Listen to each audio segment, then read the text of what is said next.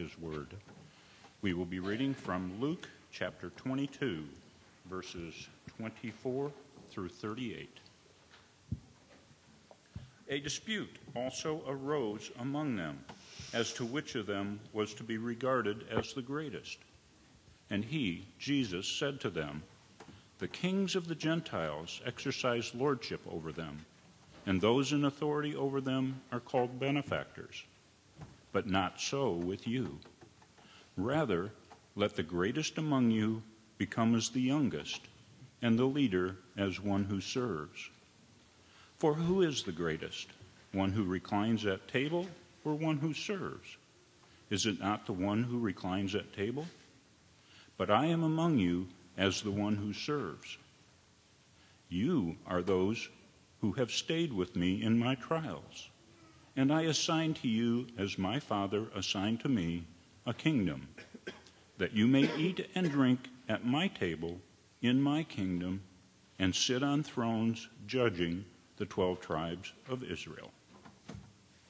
Simon, Simon, behold, Satan demanded to have you that he might sift you like wheat.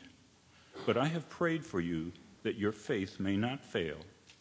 And when you have turned again, strengthen your brothers. Peter said to him, Lord, I'm ready to go with you both to prison and to death.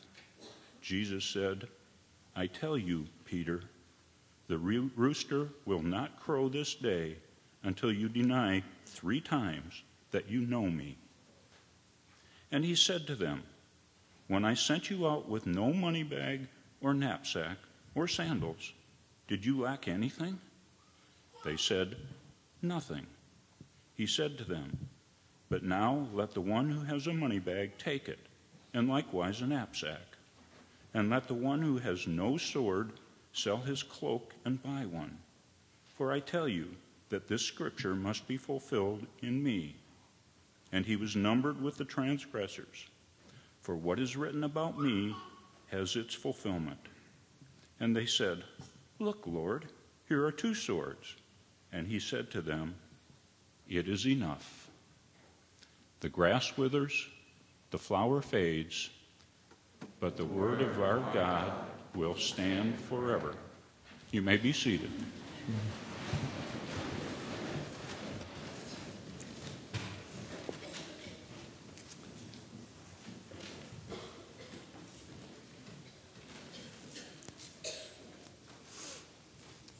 Let's pray together.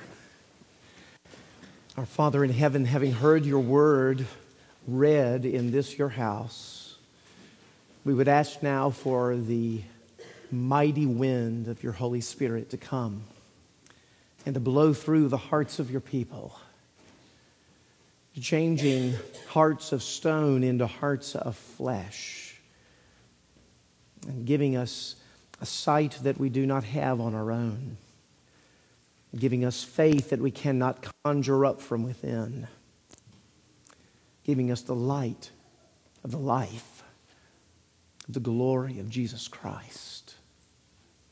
Come now and speak to us. Come and make yourself known among us.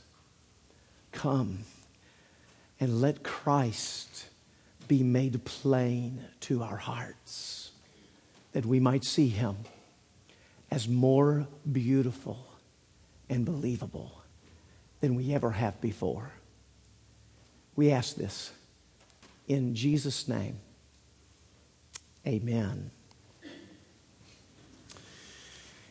Well, as some of you know, we had a great opportunity this weekend, as quite a few of you took advantage of it, where we were hosting a conference as a church, a conference entitled From Death Unto Life, a conference in preparation for Holy Week. That's exactly where we are. Right here on Palm Sunday, looking forward to the week ahead and the unfolding of the final hours of Jesus' life, it is, as some have said, the Super Bowl of the church calendar. It's an exciting time in the season of the church to, to focus in upon the most central reality of Christ and Him crucified, His victory, over the grave. Well, I had the responsibility this weekend of introducing a couple of speakers, giving quite a few talks, and I was rummaging through a number of books to collect quotes and all kinds of things that we could use over the course of the conference. And, and I stumbled across this old book by Epictetus. I had not read it in years. I remember picking it up in college. Um, I went through a stage in college where I was very, very interested in manners and um, the relationship between manners and morals and culture and how we show deference for one another. In fact, I even talked my wife at that point in time, simply a, fr- a friend, and was uh, seeking to get to know her better into taking a manners course with me in college. That's correct. Yes, I did this. We read, you know, Emily Post and all of those sorts of wonderful things. I learned how to set tables and I learned how to be a perfect gentleman uh, in that context. And of course, I swept her off her feet. yeah, I'll pay for that one later. But anyway, I remember this book. This was one of the books that we engaged with from Epictetus. He's a Greek philosopher, Stoic philosopher from years ago, and this is a, a translation of his work. And under this title of this particular section, it's entitled Be Careful About the Company You Keep. Be careful about the company you keep. Listen to some of his instructions here. Be careful whom you associate with. It is human to imitate the habits of those whom we interact with. We inadvertently adopt their interests, their opinions, their values, and their habit of interpreting events. Though many people mean well, they can just the same have a deleterious influence on you because they are undisciplined about what is worthy and what isn't. Just because some people are nice to you doesn't mean you should spend time with them. Just because they seek you out and are interested in you or your affairs doesn't mean you should associate with them. Be selective about whom you take on as friends, as colleagues, and neighbors. All of these people can affect your destiny. The world is full of agreeable and talented folk. The key is to keep company with only those who will uplift you. Well, if we were to take that instruction from Epictetus to its logical degree, I dare say you should ever join a church. Only associate with people who will uplift you. You ever found a church to be a downer? People in the church to be discouraging.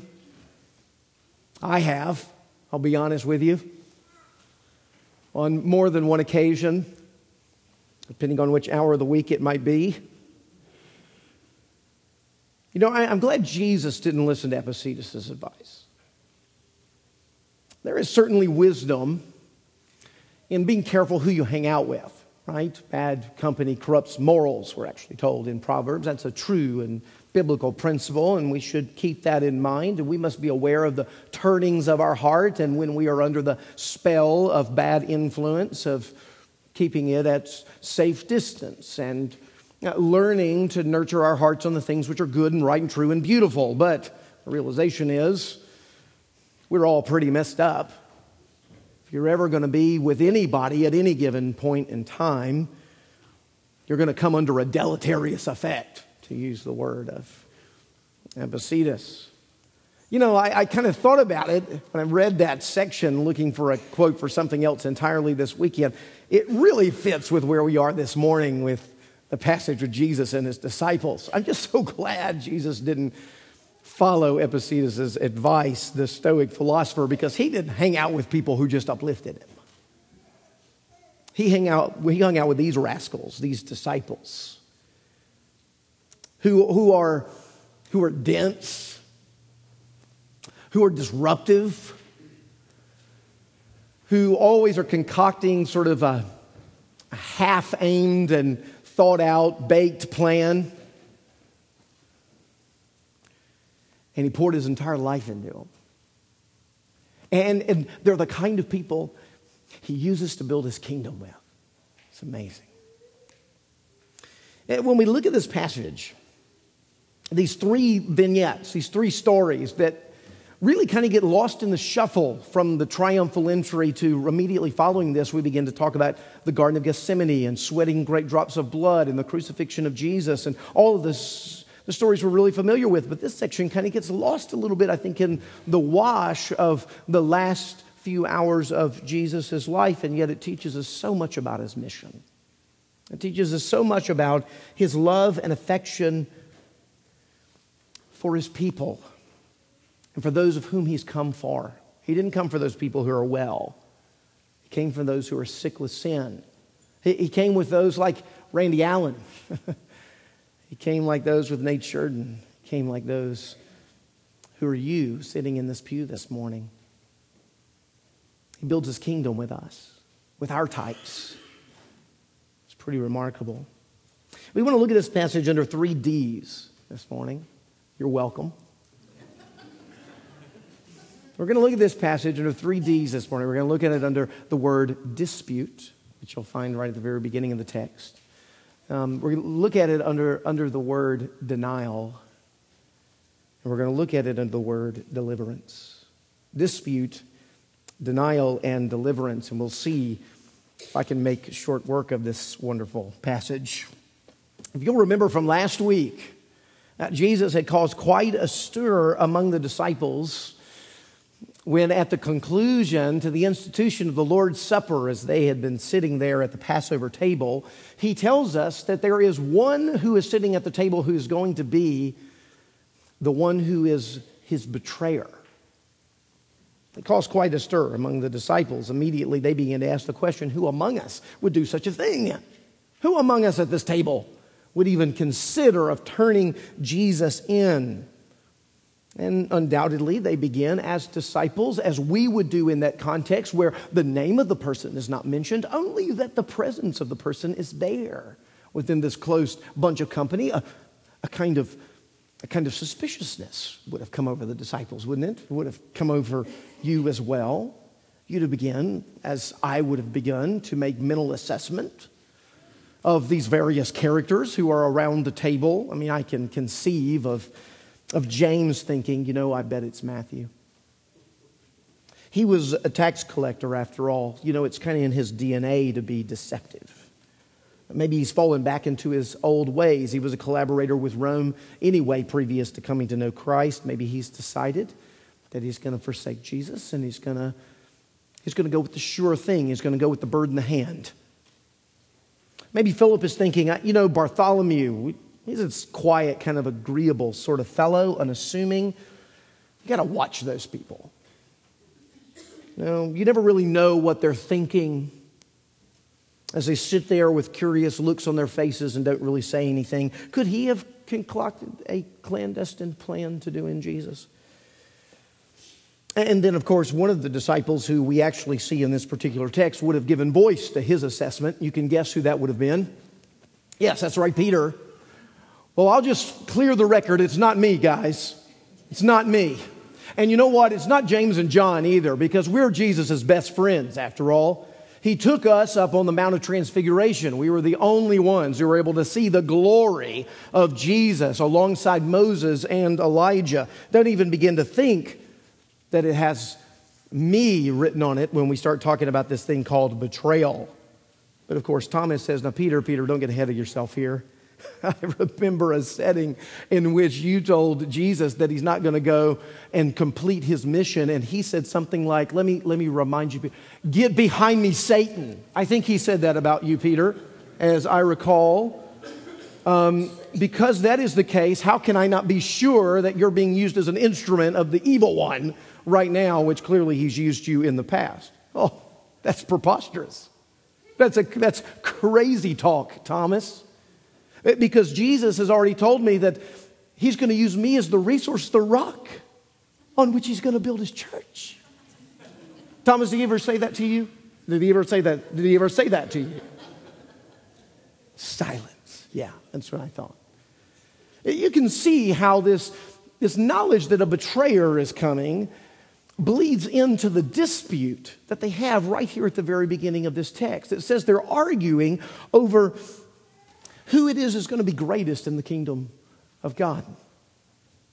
It's a, it's a quick jump, isn't it? From being able to evaluate those who you feel maybe suspiciously uh, playing into the hand of this plot of betrayal to then begin to highlight all the good things that you've done as you've cataloged all of the bad things that they're doing.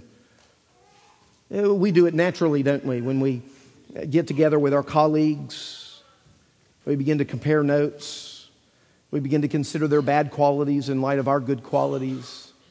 We begin to consider our ascendancy? Are we greater than them? Or, or, or how is it that we are a mark above those who are around us? You know, it's just, you know, get a bunch of mothers together in the playground talking about various models of discipline and what they do with their children. What begins to happen?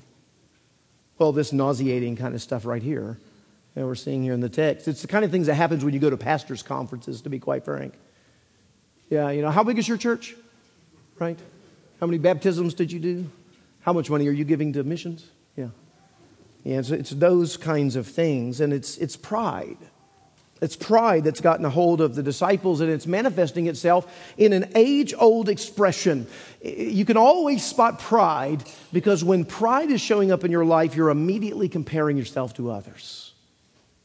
You're immediately comparing yourself to others. This is a trap that every single one of us are falling into. We want to know where we are in the pecking order. And so we catalog very quickly and carefully and succinctly what are the good qualities and achievements and exploits that we've been able to accomplish, and how is it that we match up to those who are going to be around us. And here we see in this passage that the disciples were in the midst of that kind of discussion. And they were thinking, hey, listen, we're going to come into some power here pretty soon. And when we come into some power, I'd like to know where I'm going to sit. Am I going to sit at the head of the table at the right of the head of the table at two seats down from the right of the head of the table? Or am I going to sit under the table? You know, where, where, is, where is my position? And the disciples are in the midst of that discussion. And you know what we're told? It's immediately in the midst of this discussion, according to John in John chapter 13. You know what's actually happening? Jesus is pouring a basin of water. Uh, Jesus is grabbing a towel, he's tying it around his waist. Jesus is one who's getting down on his knees and he starts washing his disciples' feet. I can only imagine that'd be really unnerving at the moment when Peter is saying, You know, that's preposterous. I'm totally a big deal when it comes to the disciples. He's going to use me to build his. Hey, Jesus, what are you doing with my feet? What are you, what are you doing with my feet down there? Must have been an embarrassing moment. Uh, when, when Jesus, uh, when Jesus, as he's speaking to them, says these words, For who is greater, the one who reclines at the table or the one who serves? It is not the one who reclines. Is it not the one who reclines at the table, but I am among you as one who serves? We don't exercise power and leadership like the kings of the Gentiles do, being sure that everybody's fully aware that we're in charge and we're a big deal and you're under my thumb. We exercise leadership and power by getting on our knees and rubbing our hands on stinky feet, by paying attention to the needs of those who are around us and expending our energy to meet them. You see, the word for service here in this text is actually the word for waiter, someone who waits at a table. Isn't that interesting? It's exactly what Jesus does. He doesn't simply serve in a generic type of form, he serves here in the actual expression of the term itself. He becomes the waiter of the disciples. And a great waiter is one who has knowledge of the needs of those who are around him. And then he stops at nothing to make those needs his own needs. And he meets them. You see, this is, this is what Jesus is trying to teach the disciples, um, even in the midst of this very tragic declaration that one of his greatest disciples, the P- uh, Peter himself, is going to deny him. This is a service that Jesus is doing to let Peter know ahead of time what it is that's going to happen. He said, This is, this is a way that I'm serving you, Peter. And we see an expression of that service as we look at verses 31 to 34. He says, Peter, I want you to know there's a great battle that you're about to face, an incredible battle that you're about to face because Satan has come and he's asked, oh, wait, no, demanded. He's demanded that you be sifted like wheat. Now, what's interesting about this is, as he says that in verse 31, those two instances of the word you in verse 31, if you were to read them here in the English, it sounds like he's obviously just referencing Peter. But what's interesting is the you in both of those instances of verse 31 is plural. It's plural. What seems to be the case is that the Lord Jesus is actually saying, You disciples are going to be sifted uh, like wheat, but you, Peter, specifically, you're the first victim. You're the first victim. I want to prepare you because then you're going to have a ministry to the others. I want to prepare you because you're going to have a ministry to the others. And so the, it's a plural here. All of the disciples are going to be sifted like wheat. All of them are going to come under the power and the temptation and struggle with the evil one. But Peter specifically, and, and I want you to see when the evil one comes to Peter what his purposes are. And it's what his purposes are generally for us, even when we come under spiritual warfare. He says, Satan has demanded to sift you like wheat, but I've prayed for you that your faith might not fail might not fail. What does the evil one want for Peter? He wants to see his, his faith fail. He wants to see his faith fail. He would like nothing more than to have the leader, in a sense, of the disciples, the one who has been set apart for unique work, even among Jesus, that he would be sifted about, shook about, bruised, and broken, so much so that he would doubt his call, doubt Jesus, doubt the goodness of God, and ultimately recant and quit following Jesus. You see, this spiritual warfare thing is, is real. It's serious. It's no laughing matter. This is the aim of the evil one. This is the aim of his minions. I mean, Paul took it very seriously when he was encouraging Timothy. Timothy, who is sometimes referred to as timid Timothy, right? One who sometimes struggled with a sense of boldness in terms of his ministry. As he's writing to him, as he's serving at the church of Ephesus, in the first letter that Paul writes to Timothy, he says this I charge you, I entrust to you, Timothy, my child, in accordance with the prophecies previously made about you, that by them you may wage the good warfare holding faith in a good conscience. And then he gives him a note of concern. By rejecting this, some have made shipwreck of their faith, among whom are Hymenaeus, Hymenaeus and Alexander, whom, notice, I have handed over to Satan that they might learn not to blaspheme. Dark words incredibly difficult words. As, as, Paul speaks to Timothy, he says, Peter, I don't, P- Timothy, I don't want you to become like Hymenaeus or Alexandria. I don't want you to, I don't want you to make shipwreck of your faith. I want you to stay holding faith with clear conscience. I don't want your faith to fail. It's a sobering reminder. Because right now in this room, almost every one of you who is trusting in the Lord Jesus Christ can probably recall someone in your past or in your present who has forsaken Christ and is no longer walking with Him.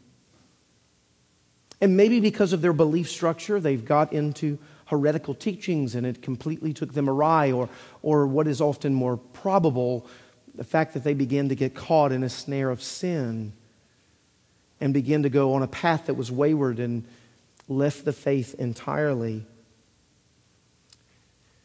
We're told that we don't battle against flesh and blood but against the rulers, against the authorities, against the cosmic powers over this present darkness, against the spiritual forces of evil in the heavenly places. It says John Bunyan wrote, We're in the midst of a holy war wherever we go. Are you aware of that? Are you aware of that? Are you aware that there's a fight for your soul going on? That there's a war that, that is happening? Are you ready for it? You see, Peter thought he was. Peter thought he was. Peter responded in this particular text. He says, Lord, I'm ready to, I'm ready to go into prison. I'm ready to die with you, man. I know you're talking about the evil one and all this stuff, and he's coming, he's going to sift me and all that kind of thing. You, do you understand what kind of resolve I have? Uh, let me just pan back to last Sunday if you were here. You remember the resolve you had last Sunday that life was going to be different this week? You remember that conviction that came over you? And you remember, remember the work of the Holy Spirit and how everything was going to be different? You were going to fall in the way that you fell this last week, right? Right. How many, how many times have you walked out with so, in, so much encouragement, so much true encouragement, real spiritual work, and then somehow or another the energy and the power and the resolve for that diffused before even Monday morning showed up? You know, it's, it's easy to feel strong when you anticipate a battle. It's really different when you're in the thick of warfare. It's really different. And some of us, like Peter, have had to learn it the hard way. And I think, you know, at this point, you know, someone wants to ask, well, Pastor, uh, tell me then, how do I get equipped to be able to fight this battle? And what I love about this passage, and we could go to a lot of scriptures and I could talk about that. What I love about this passage is that's not what Jesus does at all. He doesn't give Peter three points in a poem and says, you know, here's how you're going to really combat the evil one. Here's how you're going to stick it to him. Peter, you are strong. You're going to be able to handle this. Instead, what we see as the focus of this passage is not what we do in spiritual warfare, but what Jesus does for us in the midst of spiritual warfare. You see, he says, Satan demanded to have you that he might sift you like wheat. But I have prayed for you. But I have prayed for you. I'm not sure we can find more comforting words than that little phrase in all of the scripture. Peter, a terrible sifting of the devil is coming, but take heart. I'm lifting you up to the throne of grace. Isn't it intriguing here that Jesus doesn't provide Peter with a few points of how to go to battle with the evil one? I find that just incredibly insightful. He doesn't give him an ammunition, he doesn't give him an armament. He, he, doesn't, he doesn't show him how it is that he can be sure that he's going to lick him. What he says is that, Peter, I've prayed for you. Rest in this, friends. That's what he's saying. Underneath the spiritual battles of your life and the strength of those battles is not your ability to fight the evil one, but Jesus' prayer for you. Jesus' prayer for you. Do you see? He's constantly whispering in the Father's ear keep her from failing. Uh, preserve him. He's close to giving up, Father. Lead that man to repentance. Draw that wandering lady back into the fold. Do you see? That's what Jesus is doing. Right now, even as your heart is communing with the Holy Spirit, Jesus is making intercession for you at the right hand of the Father. And that your strength in fighting the temptations and the battles of the evil one is not in the, the valiant um, efforts of your own might, is in the fact that Jesus right now prays for you. You see, it's interesting in here that he doesn't even say to Peter, you know what, Peter? You, I'm going to pray that your faith doesn't falter. That's not what he says. He says, Peter, I'm going to pray that your faith doesn't fail. He doesn't, it doesn't fail. It doesn't completely give up the ghost. That's, that's what I'm going to be praying for. Peter, I've prayed for you in that way. He doesn't pray that he's never going to falter as if, as if perfection was a possibility for Peter through this process. Uh, you get, the, you get the sense that Jesus is fully aware that Peter has no idea what he's up against. He has no idea what he's up against, and that Jesus is quite realistic about the weaknesses of Peter. You've probably been in that case. Maybe you've been in that case with your children. Maybe you can, you can look back on a piece of your life and you can see when somebody else was looking at you this way, where you're speaking to someone and they're telling you about their plans and they're telling you about what they're going to do, and, and you're, you know, removed from the situation and you're maybe older and maybe you're a wiser in the situation and you can see that they think they're going to be ready to do what it is that they think they're going to do and you can see that they're going 100 miles an hour to run off of a cliff. But they're going to do so valiantly. And you're, you're just sitting there and you go you know what at this point, Jesus has been walking with Peter three years. He's instructed him. He's got Jesus' voice echoing in his head. You know, this is not the point for, for, for Jesus to preach a sermon to Peter. This is a point for him to look Peter in the eyes and he goes, Peter, I'm praying for you. I'm praying that your faith will not fail. I'm praying that your faith will not fail. Jesus knows what's ahead. We're not going to get out of this chapter before this. What Jesus is prophesying here comes true. You see, we see this kind of illustrated in the next section, which we won't take a lot of time on this morning. But Jesus tells his disciples, hey, listen, you remember that time in the past where I sent you out? In Luke 9 and Luke 10, I sent you out without a money bag and a knapsack and all of those things. And, and were you ever in want? And they go, no, no, you're always provided. Right. People would joyfully embrace the gospel and they gratefully provided for all of your needs. Well, I want you, I want you to know, uh, disciples, that that time is coming to an end. Um, now, after we leave this Last Supper, things are going to get really dicey.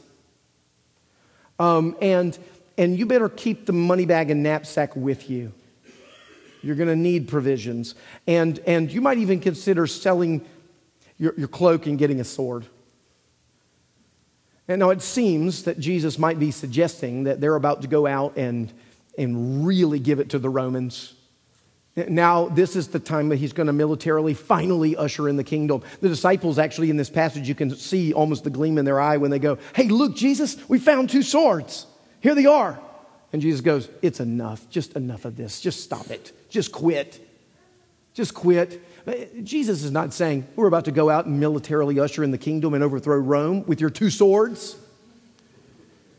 Uh, Jesus, that's not what we're about to do here. That's not how my kingdom is built. It's not built on the, on the backs of shedding the blood of the Gentiles and throwing some Gentile king into the throne of Rome or, or me as the Jewish Messiah becoming the, the king over the world. That's not how this it go, goes about. Instead, what Jesus is saying, this is going to be a time where protection is needed, where wisdom and guardedness is needed where we're going to have to realize that we're going to come on attack and there's going to be a need for us to be on the defensive, not on the offensive. In fact, the disciples took this very seriously, didn't they? You remember what happened in the Garden of Gethsemane?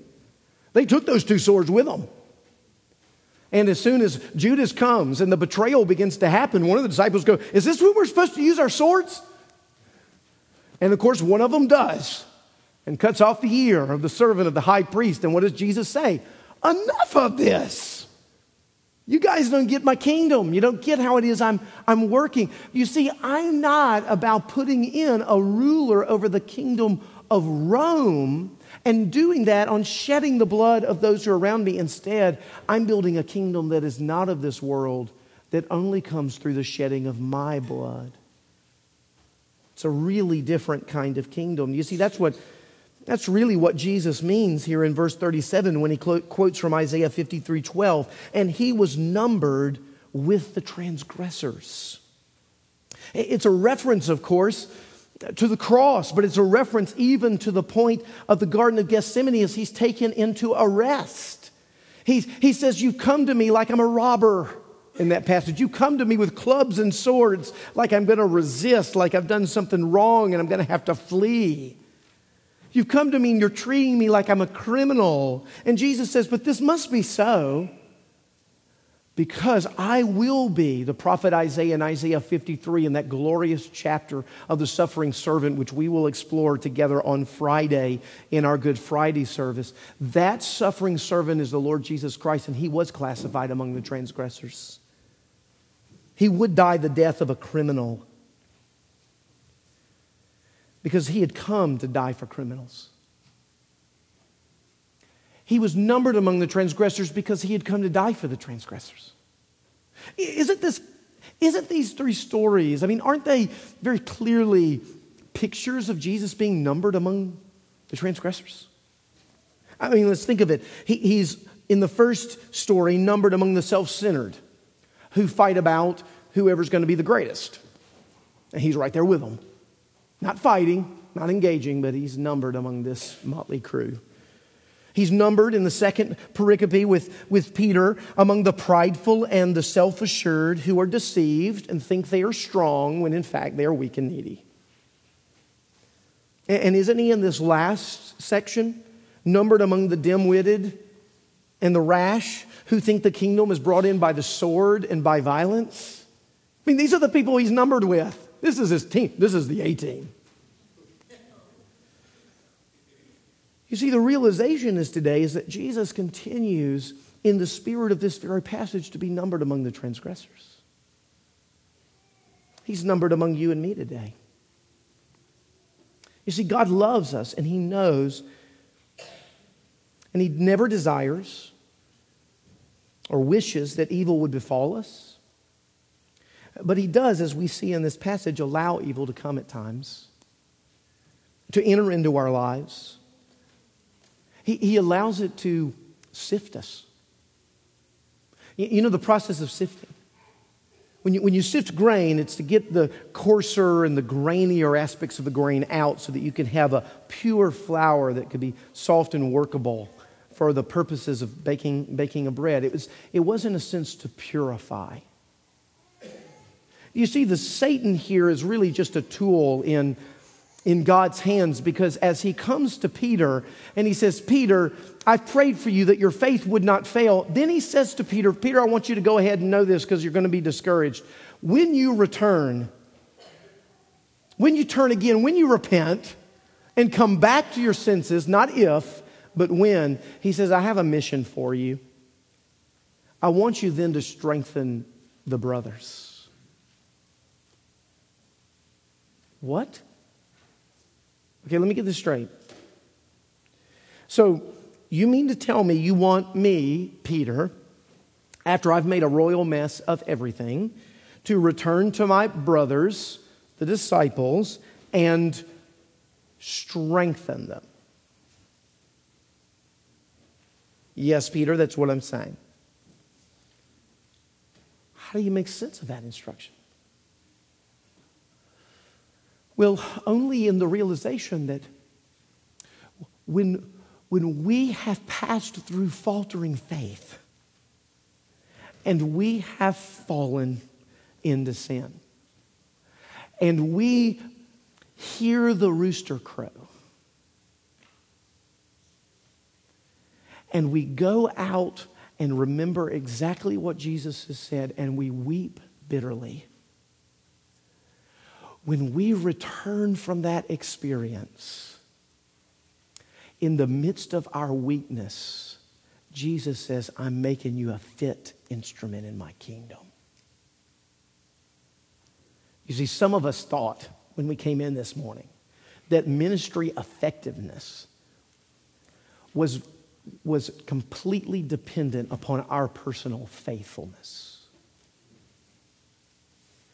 Jesus is teaching us something really different.